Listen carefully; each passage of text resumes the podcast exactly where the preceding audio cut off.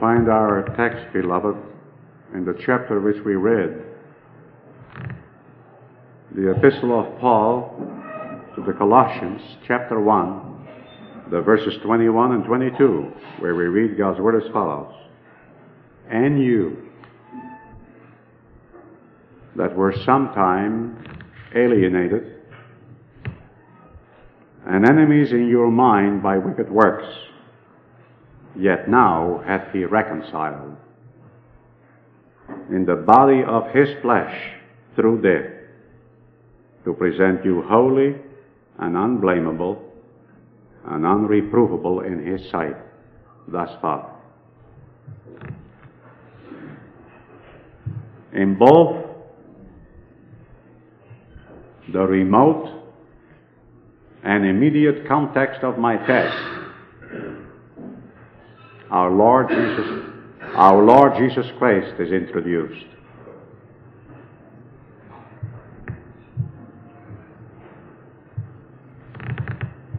The main theme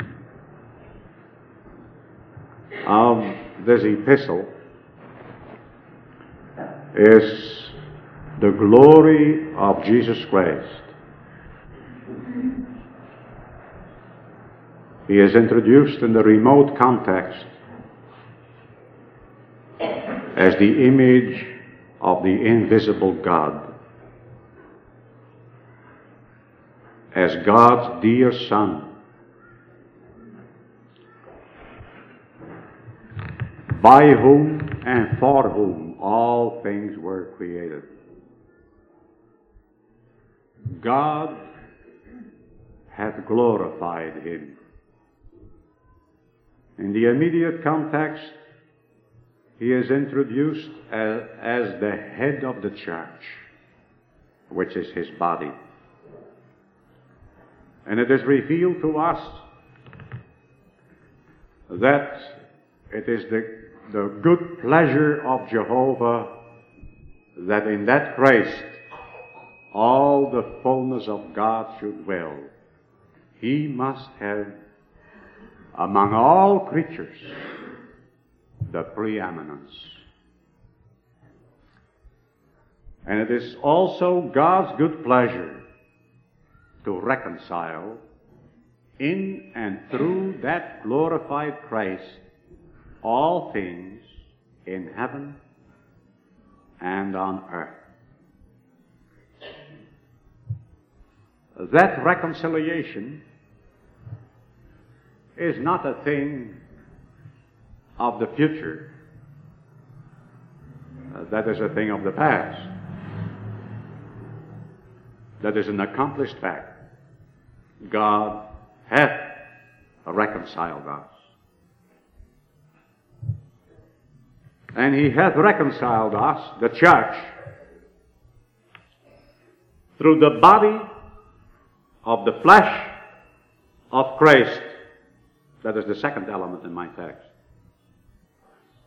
And in the third place, the end, the purpose is stated. In fact, that is the only purpose of creation and recreation and history. The only purpose for the whole world, heaven and earth. And the purpose is that God be glorified in His church.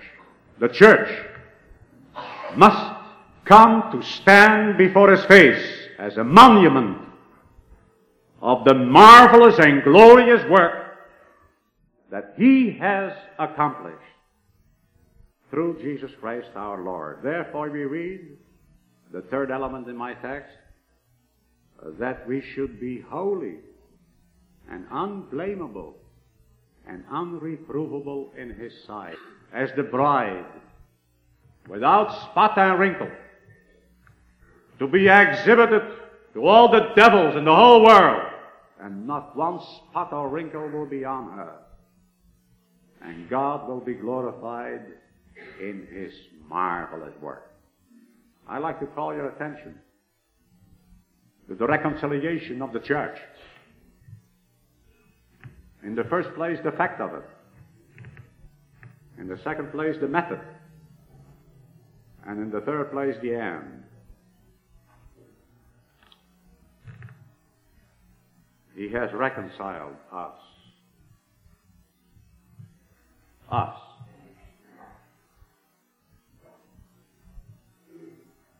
It may be well to see once who we are. The Holy Ghost gives two characteristics of us. Who we are outside of God and His wonderful work. It is humbling, but it is salutary to be reminded of that. The text says that we were alienated and enemies in our mind by wicked works. Let us look at that for a minute. Alienated, I think, is a legal idea. Alienated from God. As far as God and His Christ and His kingdom is concerned, we are out. Outside of God's communion. We cannot stand in God's communion and in His fellowship and within the circle of His friendship. We may not live in that sphere as we are by nature. Even the elect, all God's elect people, whom He loved from before the foundation of the world, by nature, are aliens, strangers to God. We could not possibly have communion or friendship with God. And besides that, we were enemies. By having our mind occupied with wicked works. There you have a short catalogue of us as we are by nature apart from the grace of God. Then we have our mind and our heart always in wicked works. That is not only true of murderers and adulterers and thieves, the open sinners.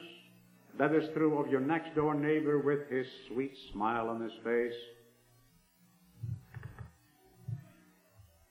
and his kindly greeting, the man that brings his pay envelope home and treats his children right, pays his taxes. In short, that includes all these so-called noble and upright citizens. Your college professors, your businessmen, your laborers, the men that never see a jail or a courthouse. Every man is alien, alien as far as God is concerned, outside of his communion, cannot stand in his communion, and subjectively he is an enemy of God. He hates God. From the cradle to the grave.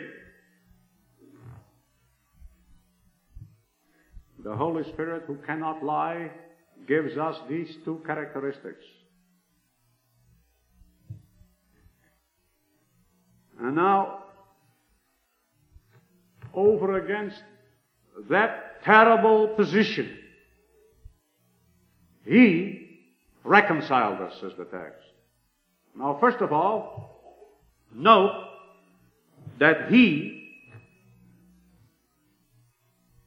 the living God, reconciled us. God is not reconciled. Neither are both reconciled, but we are reconciled. God needs not to be reconciled. Because God loves us from all eternity. He has never ceased loving us, even when we were sinners.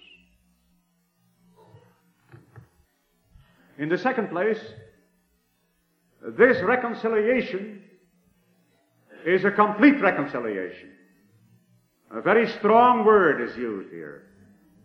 You might translate it, He has reconciled us completely. Nothing is left of that glorious work of reconciliation. It is absolutely complete. In the third place, this recon- reconciliation by which God has reconciled us to Himself includes, first of all, objectively, that He has made us the proper objects of His fellowship and communion. In other words, He has taken out of the way the, that which hindered us, the obstacles in the way of fellowship with God. We'll come back to that later. Objectively, the Lord took away the obstacles that hindered us from having communion with God and living in His fellowship and friendship. And in the second place, it contains reconciliation, uh, that He made us the proper subjects of that fellowship. He removed our enmity from our mind and heart and soul so that we would be able to love Him, fear Him, and serve Him. And therefore, God hath reconciled us. In the second place, I like to pause a while with that method, the how of that reconciliation. And in order to see the how, the method of God's reconciliation, we have to see, first of all, what was required in order to reconcile the people of God to Himself. I spoke of the obstacle. And the obstacle is sin.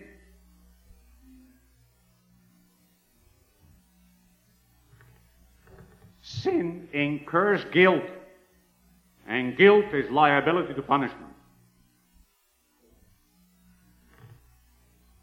And as long as our sin stands between us and God, there is no possibility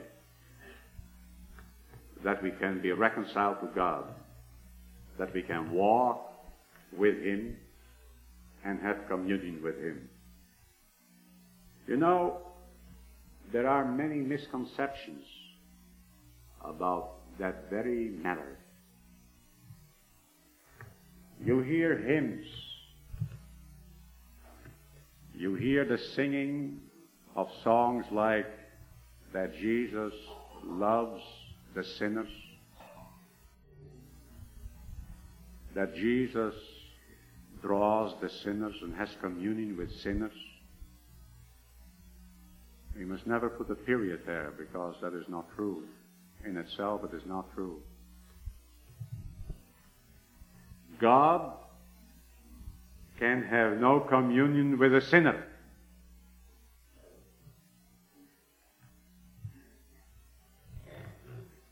The righteous God cannot deny himself. And therefore, he cannot have communion with any sinner. When there is sin between a creature and God, then God is far, very far away from him.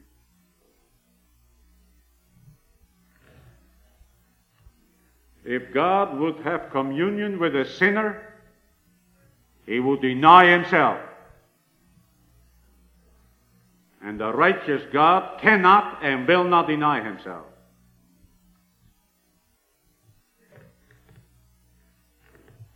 And therefore, the sin the guilt, must be removed.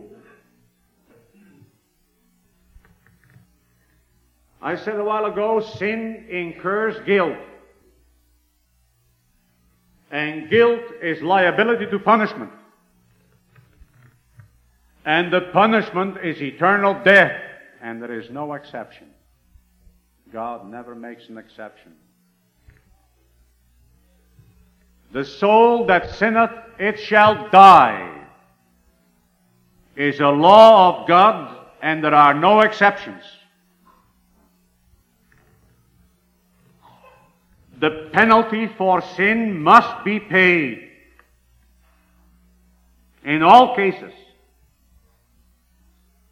And the penalty is death eternal, everlasting damnation and it must be paid.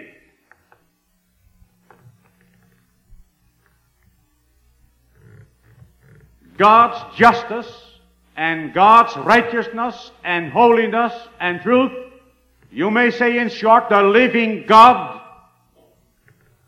must be satisfied. Sin is the outraging of the living God. And he demands satisfaction. And there is no exception. The least little sin must be paid for with eternal damnation.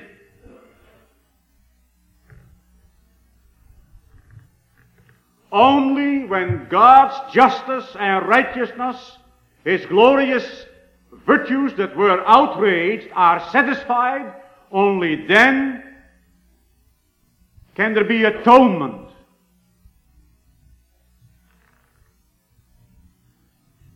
And even then, we do not say enough. When we say that the payment must be made, the sinner must suffer eternal death. Even then, we do not say enough. The devil suffer eternal death, and the reprobate suffer eternal, eternal death. They pay and pay and pay unto all eternity. And yet they never atone. They are never reconciled, even though they pay eternally. If we are to be reconciled to God, Uh, then the payment of eternal death must be made from the motive of purest love. We must love to go to hell. We must love to pay the price of eternal death and damnation if we are to be reconciled to God and to atone. That must be added. That is very fundamental. God requires payment to be made to Him from the motive of love. We must, we must love to set everything straight again. And pay from that motive. And now the text tells us that He did it. Christ. Christ removed the obstacle that stands between the church and the living God, which makes it impossible for us to have communion with Him, which makes us aliens. He, the Lord Jesus Christ, remove the guilt. And by removing the guilt, even the guilt of every child of God that has lived, lives, and will live. And thus, by paying the guilt and removing the guilt, he has remo- removed the alienation from God. It's gone. We are no longer aliens because of that, that, that work of reconciliation which Christ wrought. Jesus Christ, the Son of God, God out of God, remove the obstacle. He came upon earth and he drew upon him all our sin. He was made sin for us. In the form of guilt, of course. He remained a holy one throughout. But he drew all the guilt of our sin from Adam to the last soul of God's people that shall be born in the end of time and pay the price. He went to hell. In fact, his whole life was hell for him. From the beginning of his incarnation to the end of his life, even though it was in an increasing measure he paid and paid and paid and suffered hell on earth. And he did it because he loved God.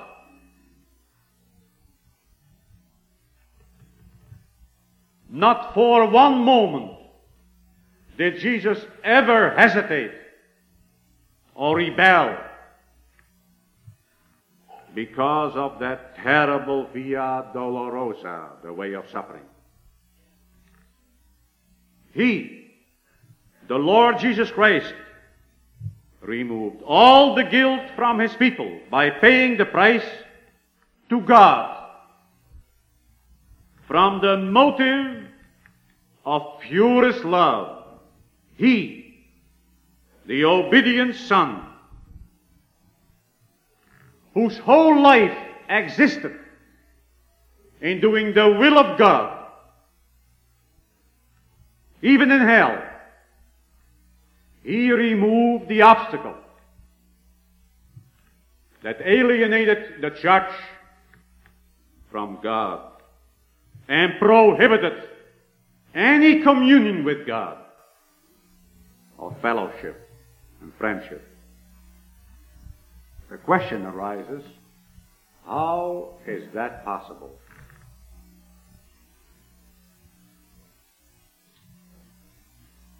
The answer is a mystery, although we can know a bit of it. He, Jesus Christ, is the Son of God. You know, that makes the gospel so attractive to me that it is God Himself who reconciled us. It makes it so attractive to me. Imagine. Here is God, and there are His undeserving people. There's two things between them. There's God's own righteousness and justice and holiness that forbids Him, that forbids the living God to take His people to his, to his bosom. And there is their enmity. They hate Him. Every one of God's people by nature hates him. Isaiah says that every one of us chose his own way. And experience proves that your own heart and your own mind will tell you that you will have none of him. According to the flesh, our carnal life is, is enmity against God. That's true of every elect, every child of God. Here is God. His righteousness forbids him to embrace his people. And there is our enmity. And now the living God himself, God out of God, takes his people and becomes one with his people. And that is Jesus Christ. He is the Son of God. God himself. In our flesh, God taking his people the very core and center of his people, he takes upon himself in the womb of Mary.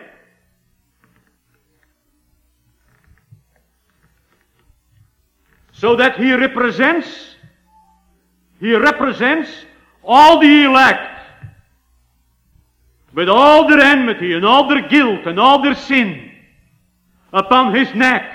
God in our flesh, in the state of guilt, and then he stands, he stands under his own wrath. God stands under his own wrath and proceeds to annihilate all the wrath of God that otherwise would have come down upon us in hell unto all eternity. That makes the gospel so attractive to me. All these things are out of God. That is the gospel.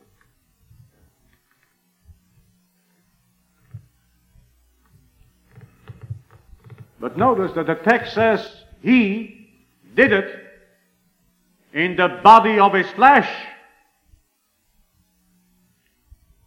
The divine nature, God the Son, his divinity could not suffer, could not die, neither had sinned. We sin. But nevertheless, He, the person, the personal Godhead, went to hell, went through death, death eternal. You may say the Son of God went through death in the body of our flesh. And just because he is the personal Son of God, therefore he could suffer death like no other man. That makes his death so meritorious, so beautiful. His death was a act, an act of love. It was loving kindness. It was pure love for Jesus to lay down his life for his people. And in the second place, he could love God like no man could. That makes his death so meritorious. And all that merit of the Son of God in his act of dying willingly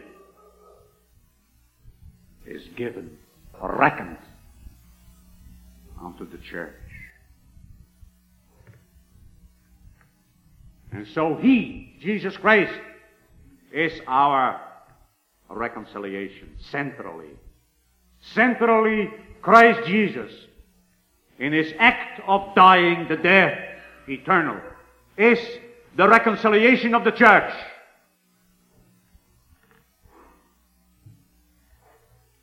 2,000 years ago, you that sit before me were reconciled to God. It's accomplished. It's done. 2,000 years ago on Golgotha, He removed the obstacle that prohibits you from living in God's communion. It's all done. That's also meant when he said it is finished. It's all finished.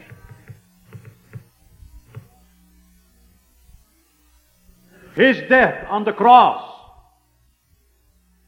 gives you the right now to have communion with God and to enter into His fellowship. His death, His loving death, gives you the right to go boldly to the throne of grace and to say, My Father in heaven, I love thee and I crave thy communion. It's an accomplished fact. Nay, more. 2,000 years ago, on the cross of Golgotha, he laid the basis for your reconciliation subjectively. What is that nonsense? That man can do anything toward his salvation, toward communion with God. What nonsense is that in the face of the gospel of our Lord Jesus Christ? There was no man. There was no man at all among all the millions of the elect of God that ever could will to reconcile himself to God. All that we could do is to make the obstacle greater and greater and greater by our enmity. That's all. What is that for kind of nonsense? Uh, that we are to fulfill all kinds of conditions. What nonsense is that? You remember our recent struggle? What nonsense is that in the light of a text like this? Be reconciled. What nonsense in the light of the cross of Jesus Christ and his labor, the labor of his soul, his crying from the bottom of hell. What nonsense to talk about fulfilling conditions or to talk about prerequisites. What nonsense, beloved. Don't ever be ensnared by it. I know it is pleasing to our pride, to the pride of life. But remember, the, the act of reconciliation is divine. It is never human. Not in part. No matter how small. Nothing. His cross is objectively our reconciliation. But that object of reconciliation, the remo- removing of the obstacle between us and God, and making the way even, is the basis for the subject of reconciliation, for the removal of your enmity. You don't do that either. You don't remove the enmity out of your heart.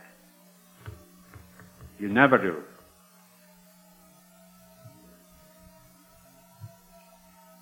The removal of the enmity out of your heart is also His work.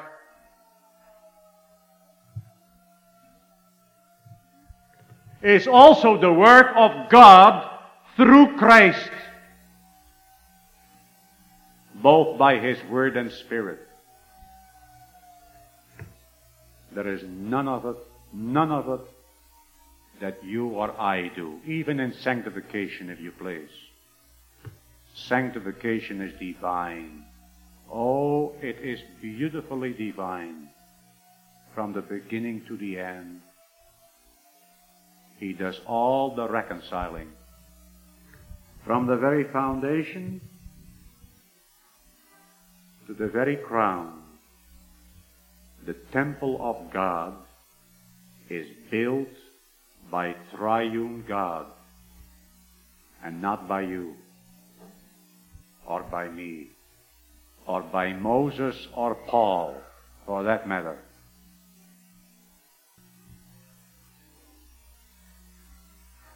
He removed the legal obstacle. He remo- removed the subjective obstacle throughout and absolutely alone.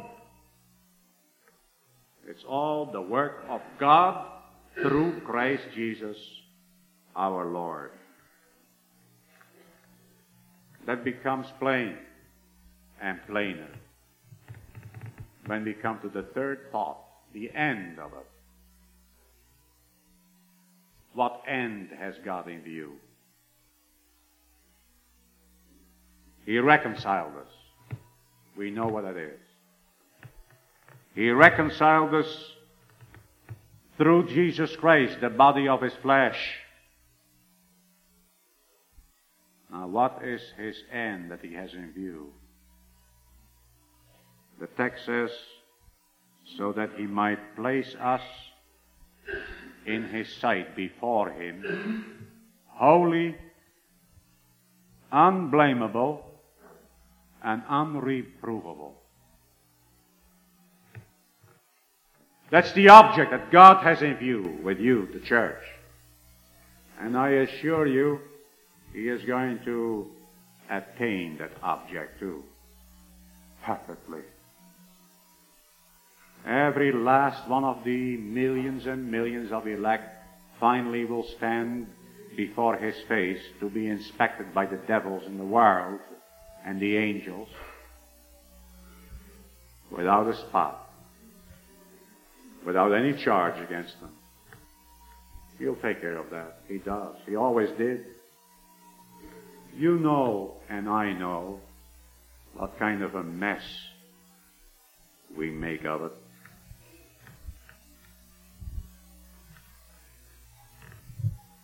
I know that in me, that is in my flesh, dwelleth no good thing. We can't do a thing. Without me, says Jesus, you can do nothing. It's all divine work. Let us, let us see. Holy, unblameable, and unreprovable. God is going to keep on working with us until we are holy. What does that mean? Holiness, beloved, is God Himself. Holiness means, first of all, that he hates sin. He is far, far removed from sin. God has a horror of all that is black, filthy, corrupt. I can feel it in my heart because I have Him in my heart. I know how God feels. He has revealed it in the Bible. And He tells me in my heart. The flavor of an holy God is in my soul. He, is, he hates and abhors the, what we call the least little sin. He is far removed from it. That is negative holiness. And positive, positive holiness is that the Lord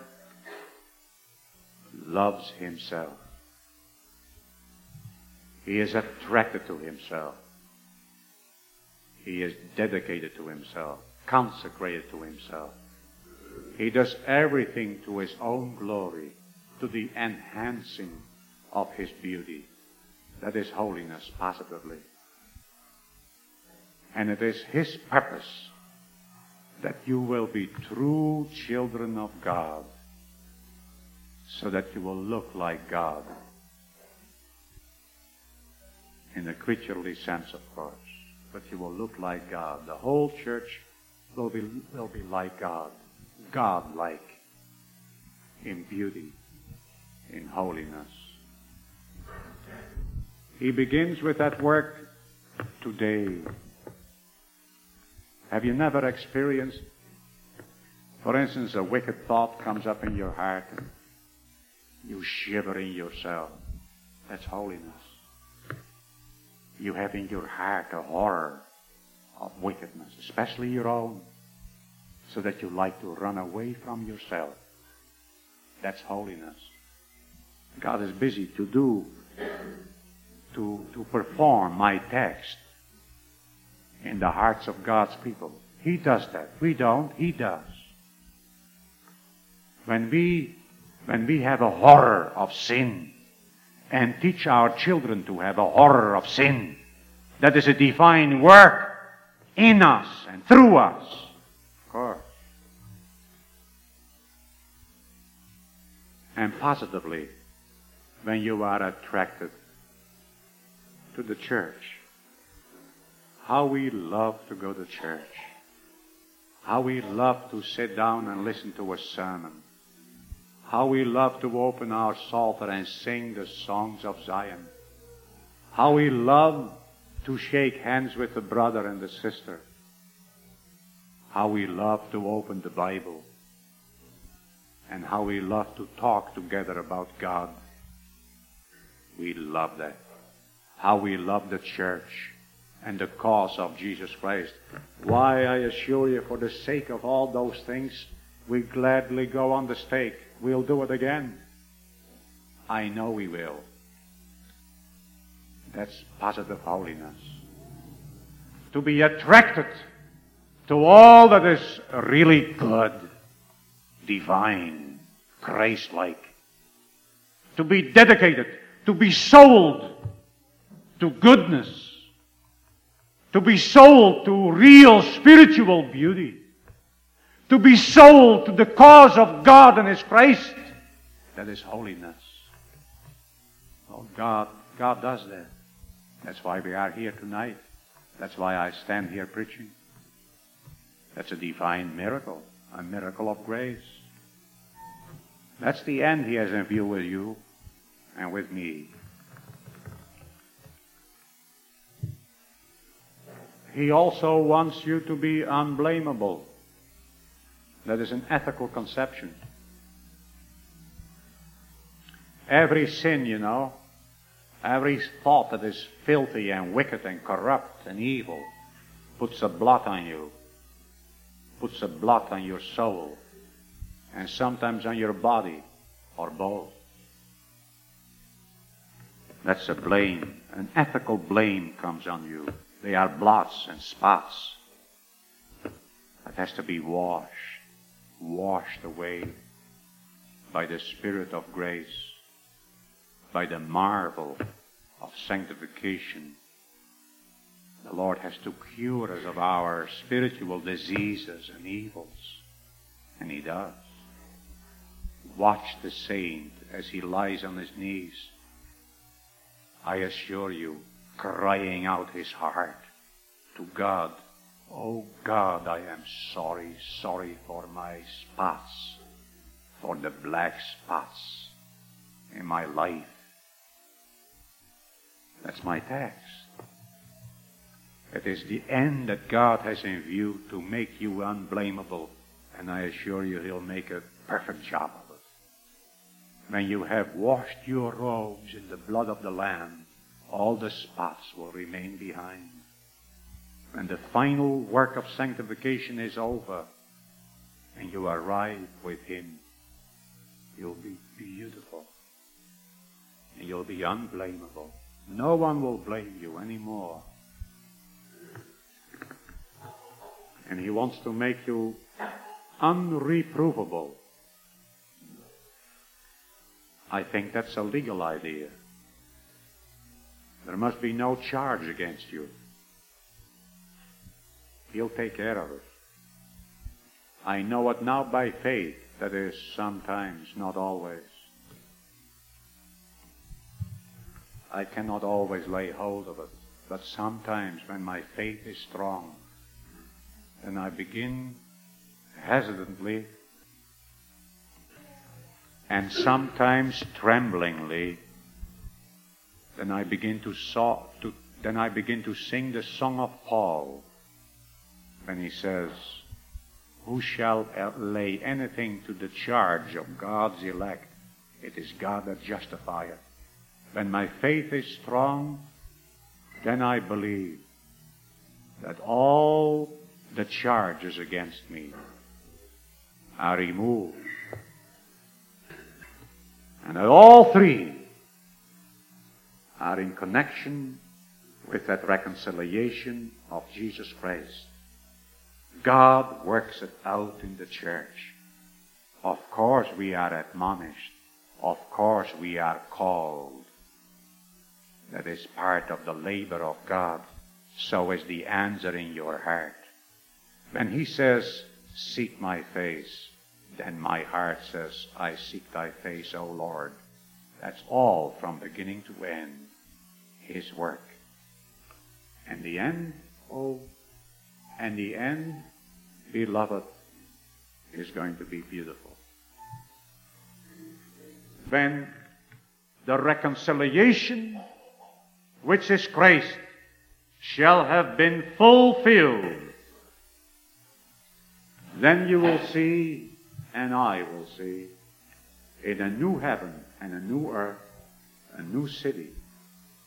And in that city, a new people with new hearts and new minds, new souls and new bodies, entirely holy, completely unblameable, and absolutely unreprovable in the sight of God. And then we will begin to be merry, happy in God for so great salvation. Amen. We thank thee, our Father which art in heaven, that thou hast given us thy word, the word of reconciliation, wrought in Jesus Christ, fulfilled in thy people. The beginning of that fulfillment is given to us and it shall continue according to thy promises until we shall stand before thee, beautiful, completely redeemed and beautified with salvation. Lord, bless thy word unto thy flock. Pardon our sins in that precious blood of our Redeemer. And go with us into the night and bring us to everlasting joy unto thy praises forever. Amen.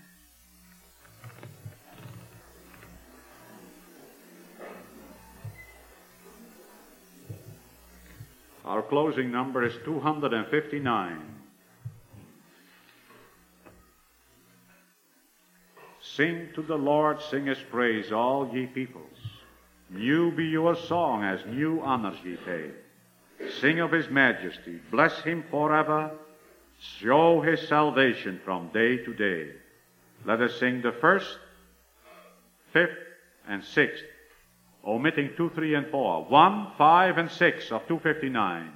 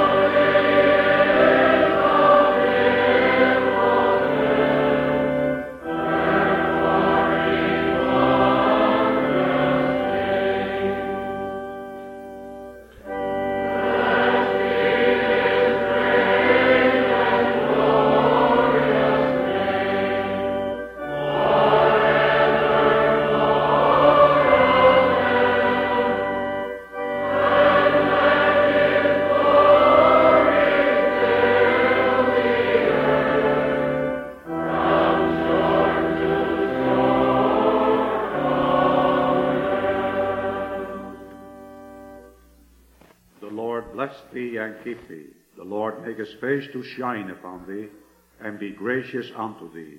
The Lord lift up the light of his countenance upon thee, and give thee peace. Amen.